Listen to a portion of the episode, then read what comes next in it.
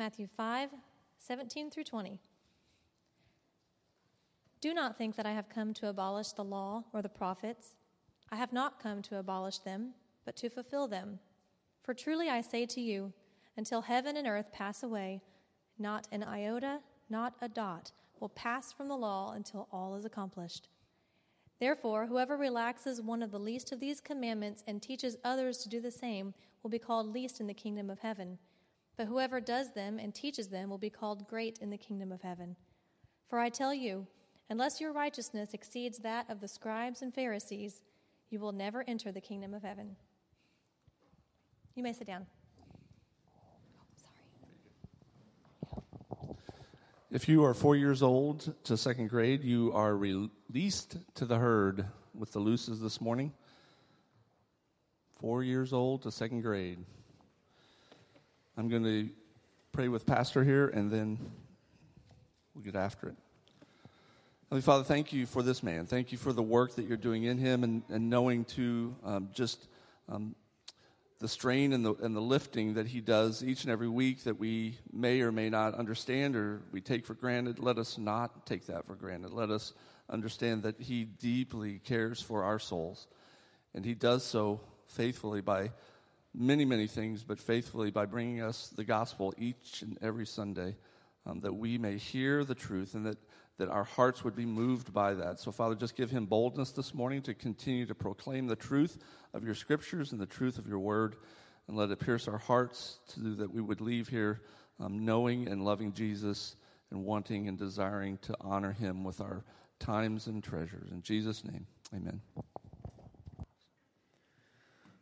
Well, go ahead and open up your copy of Scripture to Matthew 5, verses 17 through 20. Keep your hand there. We're going to be working through these handful of verses, these four, these four verses this morning. Um, this is an important section of Scripture when it comes to the Sermon on the Mount. So, this is a new series that we've started. We're three weeks into it. And up to this point of time, what you're going to notice is that just like a good book that you read has a prologue and then it moves from a prologue to an introduction, this is really what Jesus is going for this morning. The first 16 verses, in a very real way, are basically the prologue to the Sermon on the Mount. Jesus has come and he's talking about discipleship. He's talking about what it looks like to be a citizen in the kingdom of heaven. Then he turns his attention to what does it look like? What is it what will it look like for a disciple if this disciple lives like Jesus, walks like Jesus, talks like Jesus? What will be the results of kingdom living? And we saw last week what those results were, and we saw those in verses 10 through 16 that you might be persecuted for living talking, thinking, acting like Jesus, but you will most definitely be salt and light in the world. And Jesus continues on without a hitch in his step, moves right on to this next section. So there's a sense in which verses 17 through 20 directly connect to everything he said in the first 16 verses. There's also this very real sense in which Jesus is moving on to a brand new way of thinking. I'm sure many of you guys have heard this phrase before this, this idea of the best of the best.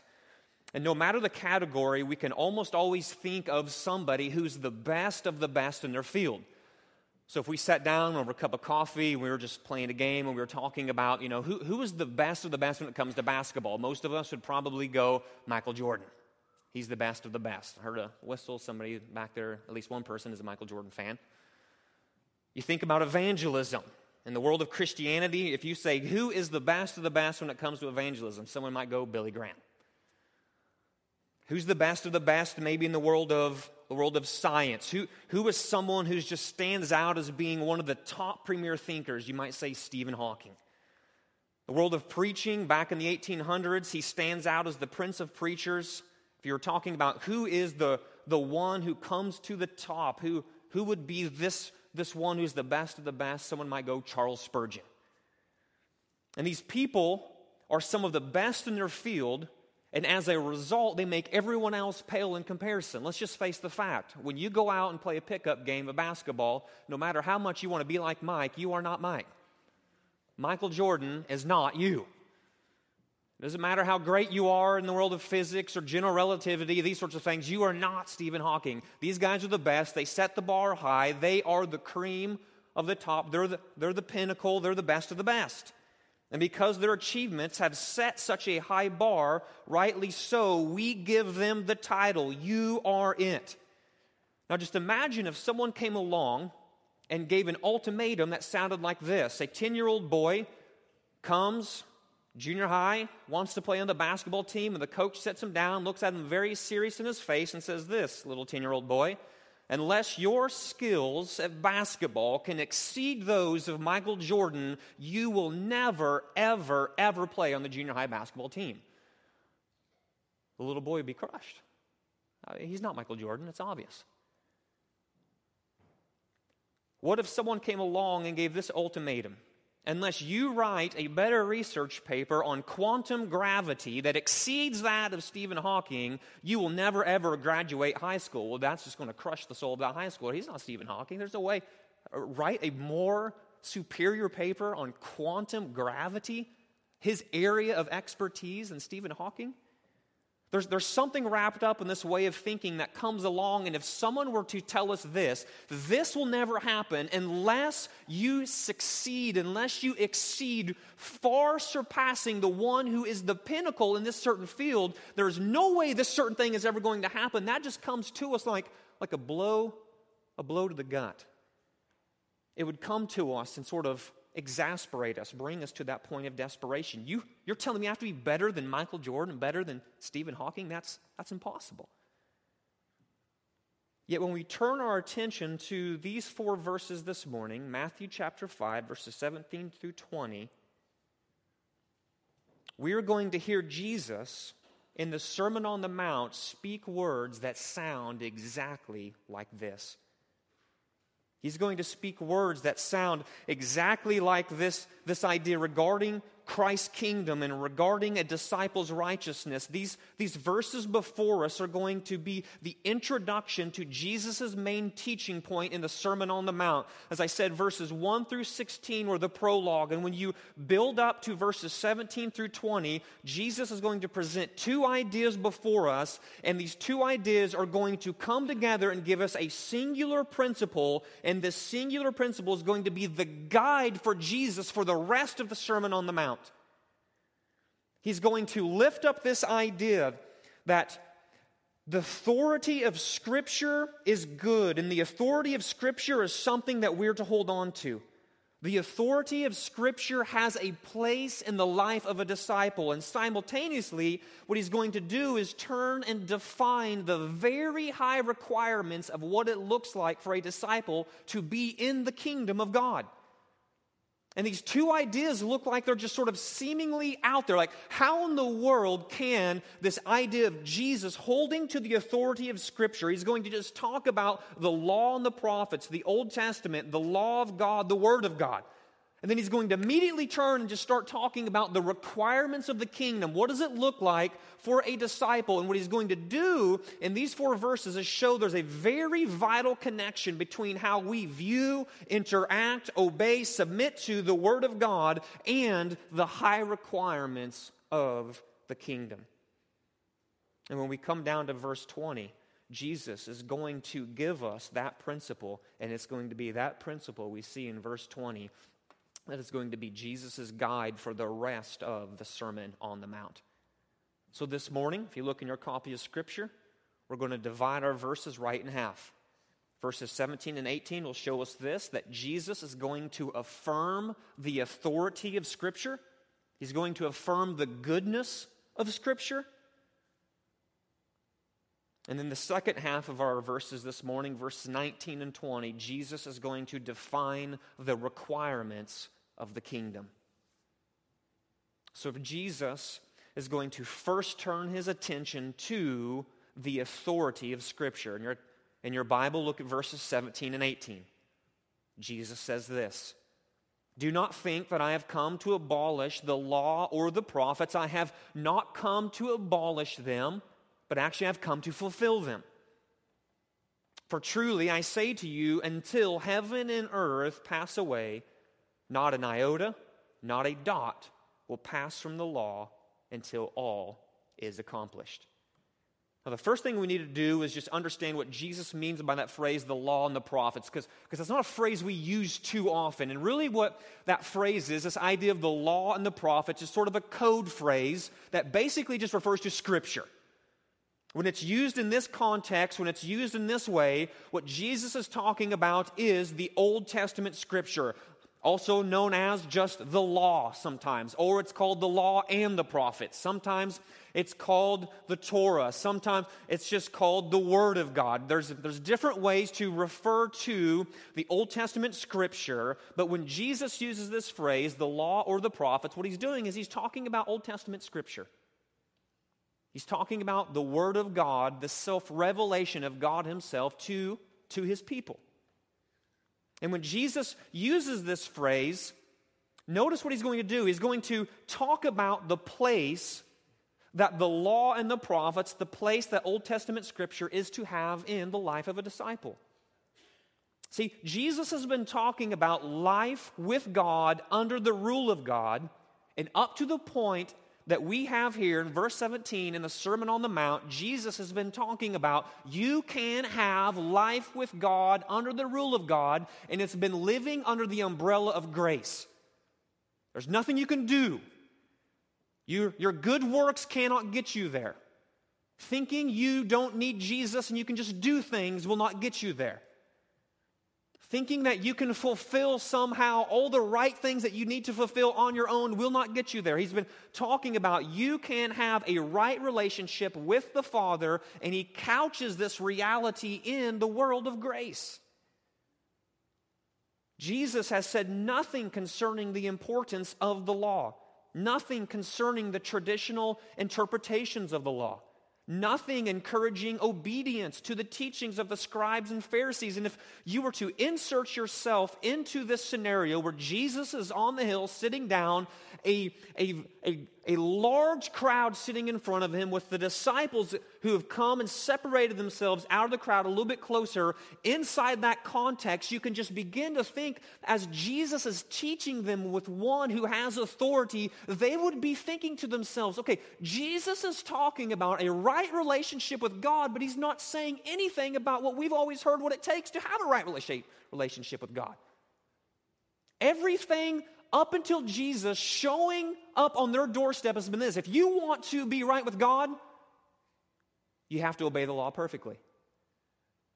You want a relationship with God? Make sure you never stumble or fail in regard to anything that you read in the Old Testament. If you want to see the ones who are doing it right, the scribes and the Pharisees, the religious leaders of the day would step up to the front and go, We are the ones getting this done. Look to us. We're going to pave the path. Listen to our interpretation. Listen to our teaching. If you want to have a right relationship with God, do what we say, think how we think, live your life according to our interpretation of the law. And so, for Jesus to show up and couch right relationship with God in the realm of grace would have been absolutely startling. And you get the sense that the crowd is beginning to wonder if Jesus is somehow taking the Old Testament and then just pitching it out the window. But Jesus potentially sensing this, this thought maybe rumbling around, maybe people were beginning to use this as an accusation against Jesus, saying, This man is teaching with authority, but he's doing away with the precious revelation of God. Jesus comes in verse 17 and says, This, do not think. Let me, let me assuage any fears you might have. I am coming to you, yes, teaching with authority, with kingly authority, as the one who's going to show you the right interpretation of how to understand God's word. Do not think that I'm coming to take the law and the prophets and then just pitch them out the back door. No, I've not come to get rid of them. I've actually come to, to fulfill them. And ultimately, Jesus is affirming the goodness and authority of the scriptures. And that's what he's going to do in verse 17 and 18. When you look at verse 17, Jesus is going to affirm the goodness of God's word. He's going to affirm the goodness of scripture. And he's going to do this by stating that he has actually come to fulfill the scriptures.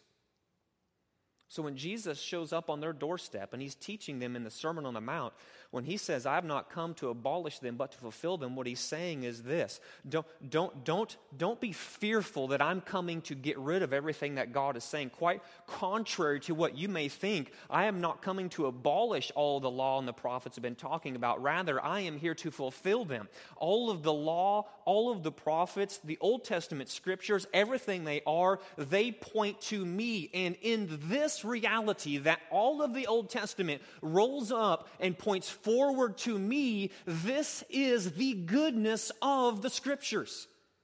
I'm not going to get rid of the thing that have been pointing to me. I'm here to stand and say the goodness of Scripture is this. When you look at the moral law, when you look at the civil law, when you look at the religious law of Israel, the goodness is this. They point forward to me.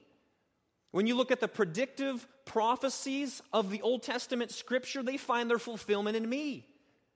The idea of the nation of Israel, the idea of the temple, the idea of the sacrifices, they point forward to me. All of the judges, all of the prophets, all of the priests, all of their kings, they find their fulfillment in me. I am the pinnacle of wisdom. All of the wisdom literature points forward to me. The fuel behind the worship that we read in the book of Psalms finds its fulfillment in me. Everything in the Old Testament scripture rolls up and points forward, finding its purpose in Jesus Christ. And so Jesus comes along and he's, he's going to help them. Do not be fearful. I'm not getting rid of the law. I'm actually here to point out that the law is very good. The Word of God is very good. I am not doing away with this good thing because every ounce of it points forward to me who is standing here before you, teaching you right now. The second thing Jesus does, verse 18, is he moves to the authority of Scripture. So, Jesus affirms the goodness of Scripture. Goodness of Scripture is, it points forward to me. Then, right on the heels of affirming the goodness of Scripture, he goes right to the authority of Scripture. This is what he's going to say in verse 18. He's going to say, Truly I say to you, Heaven and earth, these things will pass away, but not an iota, not a dot will pass from the law until all is accomplished. Jesus is going to affirm the authority of Scripture by attesting to its unfailing nature, the unfailing nature of the Word of God. Jesus references there two little things not an iota, not a dot. Iota is a Greek word for, the Hebrew, for a Hebrew letter. And if you've ever seen Hebrew written out, it is not like our English alphabet, but there's actually a word, there's actually a letter in Hebrew called a yod, and it's just the tiniest little dot. If you were to basically take your pencil and just pop it on your paper, that would be a letter in the Hebrew language. And that's what Jesus is referencing here. He says, even down to the smallest, most finite letter in the Word of God, then he moves on and he says, not a dot. And a dot, that word behind dot is this it means little, little horn. In English, we'd call it a serif on, on, on the way you draw it a font. And so there's some letters in the Hebrew language, the only way that you distinguish them is this, is there's this tiny little hook that's on the letter that makes it completely different from another letter in the Hebrew language. So Jesus is talking about the law, the Word of God, even down to the most minuscule little dot that, represents, that, that uh, represents God's Word, even down to that, that tiniest little hook, all of these things will remain. All of these things will not fall away. It will be easier for heaven and earth to pass away. And when heaven and earth do pass away, there's going to be one thing that is still there it will be the Word of God. And in a very real way, what Jesus is doing is he is elevating the authority of Scripture. This is the highest view of the Old Testament that could ever possibly be imagined.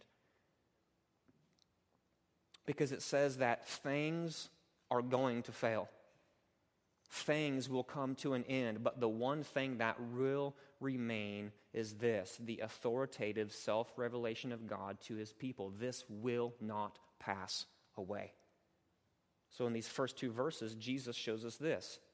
He absolutely, 100%, beyond a shadow of a doubt, affirms I have not come to debunk the Old Testament, but I am here to tell you it is good, it is authoritative, and it is right. It finds its fulfillment in me. Now, you read those first two verses. I get it. Scripture, law and prophets, law of God, word of God, I get it. Then Jesus inserts one little word in verse 19, therefore, and then he just seems to switch to a whole nother topic. All of a sudden, he's just talking about kingdom of heaven this, kingdom of heaven that, the righteousness of the scribes and Pharisees. And you sort of have to ask the question, like, what on earth is the connector? Like, how does Jesus go from authority of Scripture, goodness of Scripture, finds its fulfillment of me, and by the way, the righteousness of the scribes and Pharisees? Like, for him, there's an obvious connection because it all hinges on that word in verse 19, therefore. So we have to ask the question how does Jesus move from verses 17 and 18 to verses 19 and 20. And I think it is this For Jesus, there's a very direct connection between the authority and the goodness and the fulfillment of Scripture in Him as it directly relates to the way a disciple interacts with that word and the way a disciple finds righteousness not within himself. Jesus turns in light of Him affirming the authority of Scripture, and now he's going to define the requirements of the kingdom. This is what he's going to do in verses 19 and 20. Therefore, in light of everything I just said about Scripture, whoever relaxes one of the least of these commandments and teaches others to do the same will be called least in the kingdom of heaven. But whoever does them and teaches them will be called great in the kingdom of heaven. For I tell you, unless your righteousness exceeds that of the scribes and Pharisees, you will never enter the kingdom of heaven. The big question we have to ask ourselves is this What does the authority of Scripture have to do with the requirements of the kingdom?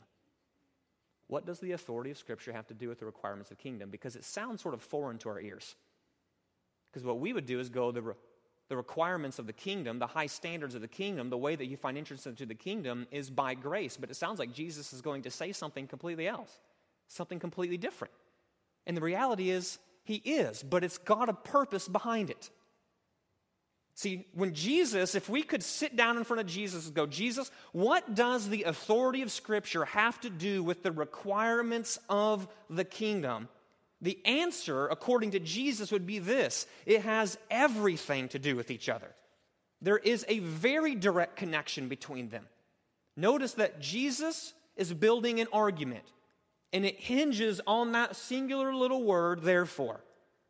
The word therefore reveals a vital connection between the law of God and the kingdom of God. Because Christ has not come to abolish the law, but to fulfill it.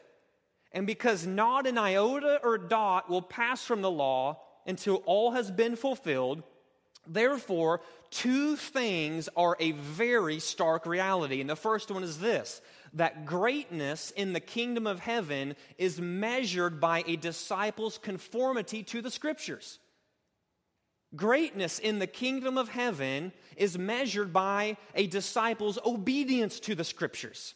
And this is what you see in verse 19. Jesus is going to start talking about greatness in the kingdom of heaven. So, in light of the scripture, in light of what you hear Jesus saying, it's almost like he's saying, You stand at a fork in the road. And one of the things you can do is go, Jesus, I see how high you're elevating Scripture. I see the authority of Scripture. I see the goodness of Scripture. I see how it is all fulfilled in you. But, ah, not that big a deal. I mean, I'm glad you're fired up about Scripture, but uh, me, not so much. There's some things I like, some things I don't like. I'm going to major on the big parts, but when it comes down to those little iotas, those little dots, those little periods, those little, those little hooks, those little serifs, I mean, some of those things I'm going to listen to, but eh, some of them I'm not. Jesus says, if you fall into this category as one who relaxes one of the least of these commandments and teaches others to do the same, you will be called least in the kingdom of heaven. If we treat God's word lightly and encourage others to do so, if we have a settled and consistent attitude of opposition towards Scripture, then we are guilty of relaxing God's commandments, proving that we deserve to be called least in the kingdom of heaven. But the other path that we could travel at that fork in the road is this. We hear Jesus talking about the authority and the goodness and the fulfillment of Scripture in Him. And He comes along and says this. But the other way you could go is this is you recognize the authority, you recognize the goodness, you recognize the absolute beauty of Jesus being the fulfillment of the Scriptures. And it leads you to do this do them and teach them, thereby being called great in the kingdom of heaven. See, the, the stark contrast to those who treat God's word lightly, encourage others to do so, are those people who love and keep the least of God's commandments and who teach others to love and keep God's commandments. If we have a settled attitude of obedience toward the scriptures, then Jesus says this is a sure mark that we love Christ and belong to his kingdom. See, the way a disciple relates in obedience to the Word of God is a sign that he or she is actually a true disciple. The way a disciple relates in obedience to the Word of God is a sign that he or she is actually a true disciple. And I'm going to read you this quote here because it just sums it up perfectly by a man named Sinclair Ferguson who says this The law is not the basis on which we merit salvation. See, Jesus isn't teaching, obey the law, get heaven. He's not saying, only until you obey all 246 commandments and all 365 prohibitions of the Old Testament law the day you get that down, then that is when you get a relationship with me. The law is not the basis on which we merit salvation, but the law does provide a test to distinguish between those who belong to the kingdom of salvation and those who are outside of the kingdom. It is the real test of whether we have been born again or not. If we have been born again, then God's law has been written on our hearts and we obey it joyfully. If we have not been born again, we may make a pretense at living the born again life, but eventually the mask will be dropped. We will despise some of God's laws, and soon we will encourage others to do so as well, and thus we will be barred from the kingdom of heaven. What Jesus is teaching is this a very, very high requirement of the kingdom. He is showing this. It is not enough for you just to say, Yeah, I'm a Christian. Yeah, I, I know Jesus. Well, of course I'm a disciple. Of course I'm a follower. Of course I'm a believer. But then the course of your life has just been marked by a settled disobedience towards the thing that came to point forward and to find its fulfillment in Jesus. If your life is one of settled disobedience towards the Word of God, which wraps up and finds its full fulfillment in Jesus Christ, but yet in the other breath you say, I am a follower of Jesus, Jesus is coming along and saying, Let me help you understand something. You are actually relaxing the commandments, you're relaxing the authority and the goodness and the fulfillment of the Old Testament scriptures, the Word of God, and that is actually proving that you are not a disciple. It's proving that you are not a disciple. This is admittedly weighty. This is admittedly a high requirement of the kingdom, but guess what? Jesus isn't even done yet. Because he's going to turn in almost the same breath and go to verse 20 and he's going to ratchet it up one more notch. He's going to say this second, not, not only is greatness in the kingdom of heaven measured by a disciple's obedience to the scriptures, but entry, entry into the kingdom of heaven is impossible without a righteousness that exceeds that of the scribes and the Pharisees. And so Jesus is sitting here teaching and he's talking and he's looking at these disciples, and the, the crowds are like eavesdropping, leaning over the shoulders of the disciple, just trying to hear a word from Jesus Christ. And Jesus is saying, Scripture good, Scripture authoritative, finds its fulfillment in me. By the way, if your life is not one that is led by steered by the Word of God itself, there's a good chance that you're proclaiming one thing and the reality is you're not a really true disciple. Oh, and by the way, another thing, if your righteousness does not exceed the righteousness of these guys over here, you will not get into the kingdom of heaven. God's kingdom is a kingdom of righteousness. And herein lies the rub of everything that Jesus has been teaching so far. The scribes were the most accurate interpreters of God's word. The Pharisees were the most devout practitioners of God's word.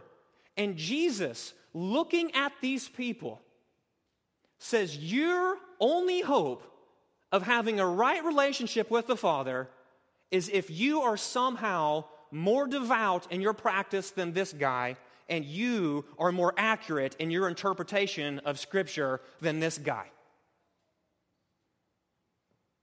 If you want heaven, your righteousness must exceed these guys. And there is just no possible way, there's just no possible way we can fully imagine the initial impact this would have had on Jesus' listeners. See, see, we have the benefit of being able to read all of the New Testament, to even have read the rest of the book of Matthew, where we realize, yeah, these guys could interpret and these guys could practice, but it was really the righteousness was just skin deep.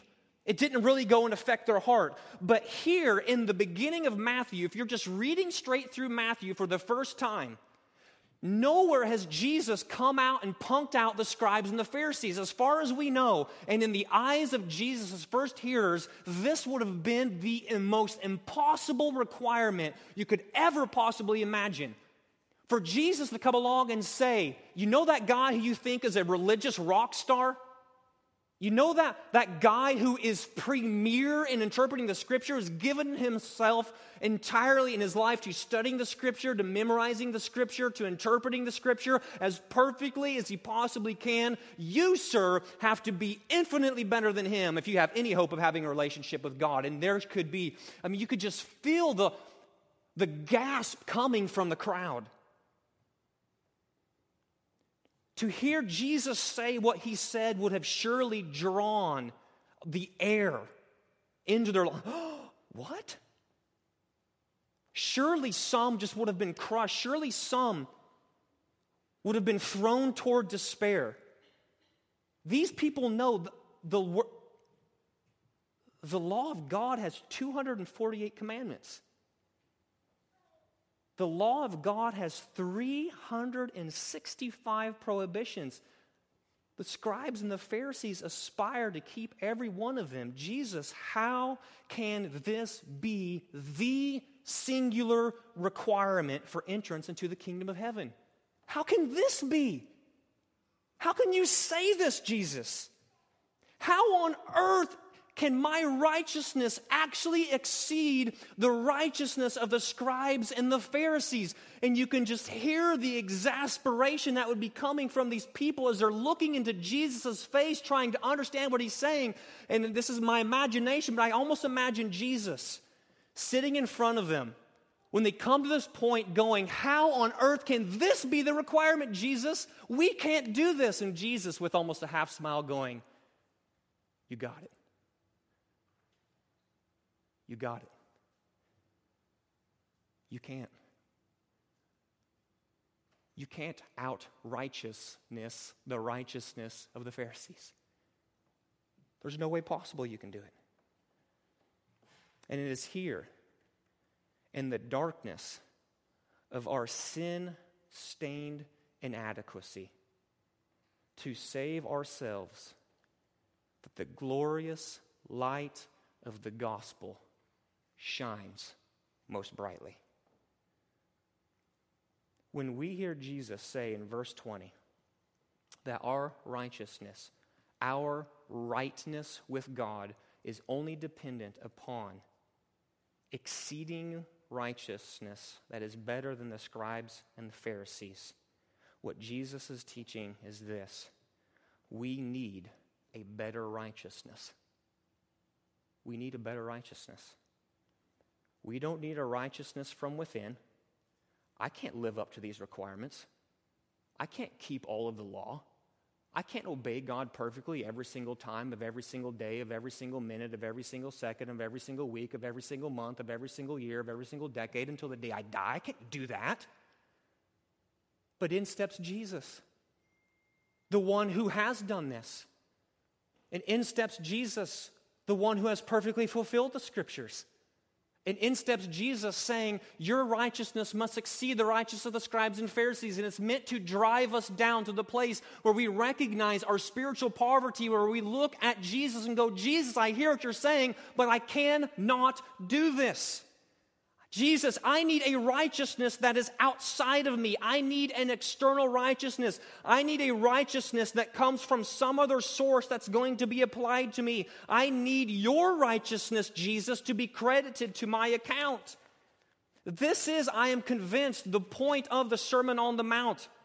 Jesus is going to launch off from this place forward, talking about the true interpretation of the law, how the law was meant to continually point forward to a Savior. And I'm convinced that it is here in verse 20 that Jesus is linking all the way back to the very first things that we were saying about the Sermon on the Mount. The one who hears Jesus saying, unless your righteousness exceeds that of the scribes and Pharisees, what it's meant to do is be a smashing ball that comes into your world and opens your eyes to get you to see, I cannot do this. I can't save myself.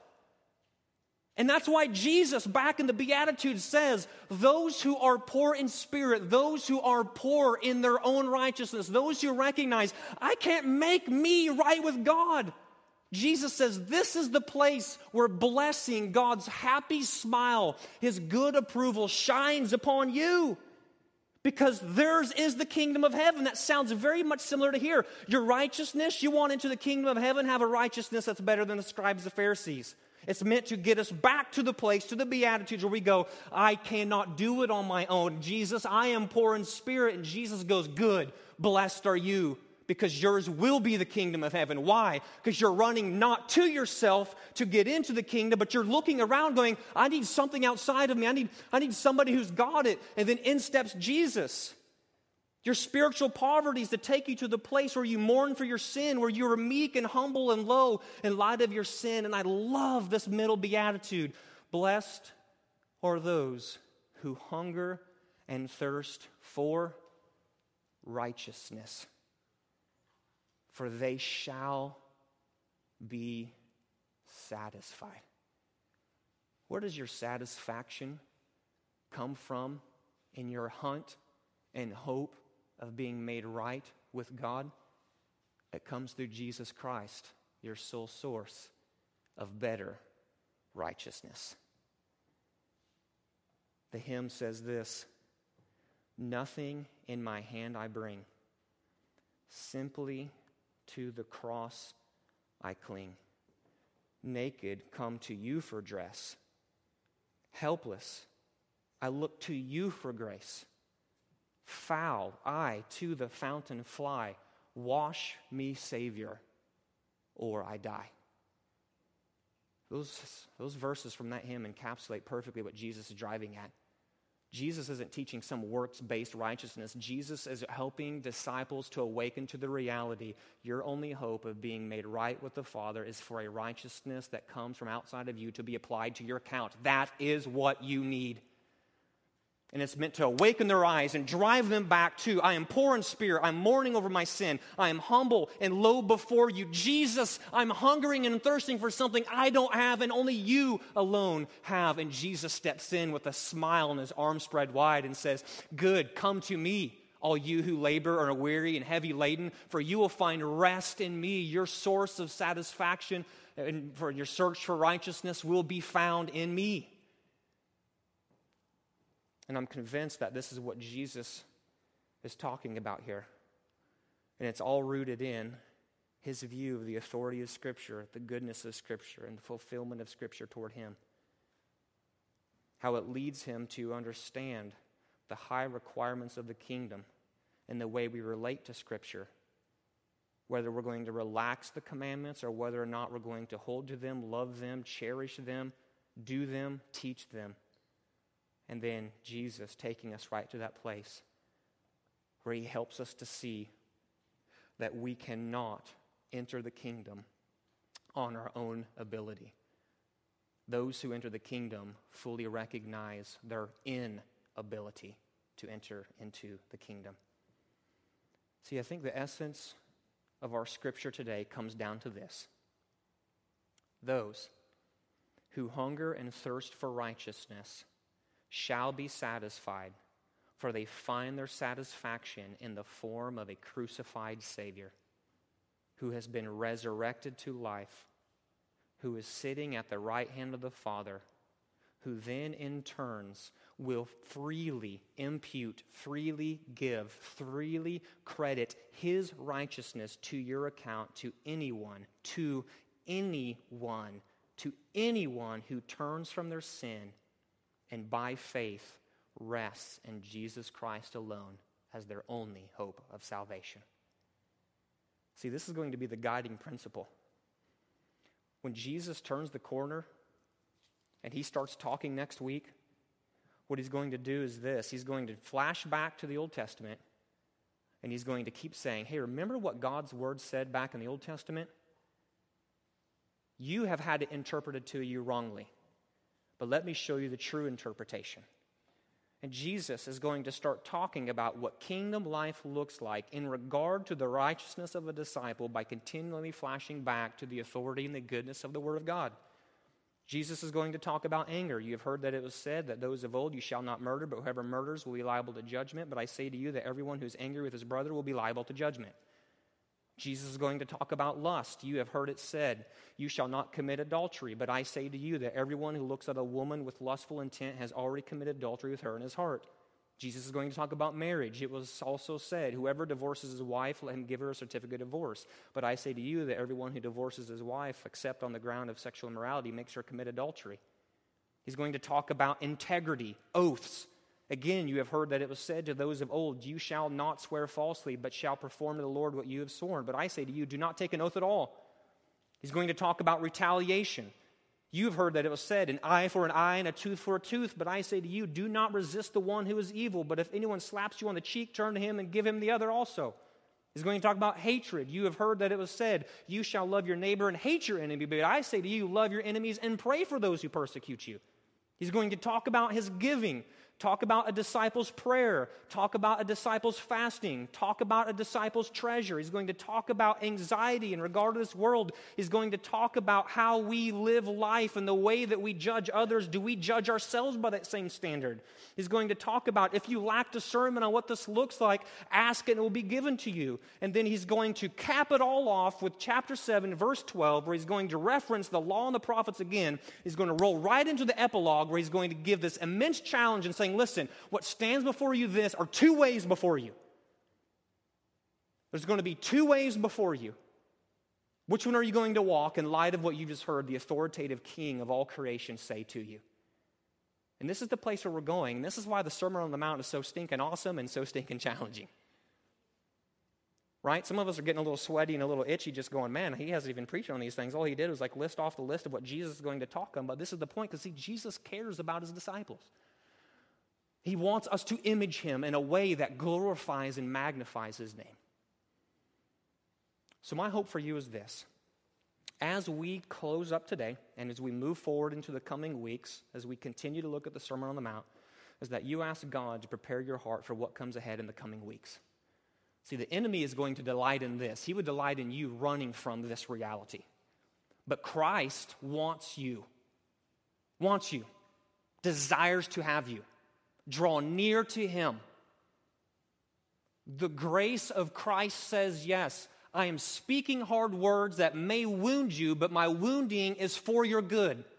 so that it'll awaken you to the reality that you are drifting a drowsy path toward hell. But I want you to be awakened to the reality that this path leads to destruction, which is one of the things he's going to say at the very end of the Sermon on the Mount.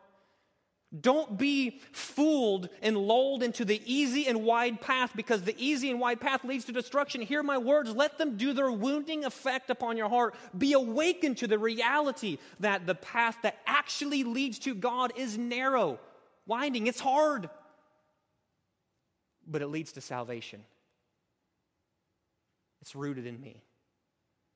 So come to me, flee to me, find grace in me my hope for you is this is that you would pray even now as we close. One of the ways that you can respond is that you would prepare your heart ask god to prepare your heart for what comes ahead in the coming weeks. Another way that you can respond is through worship.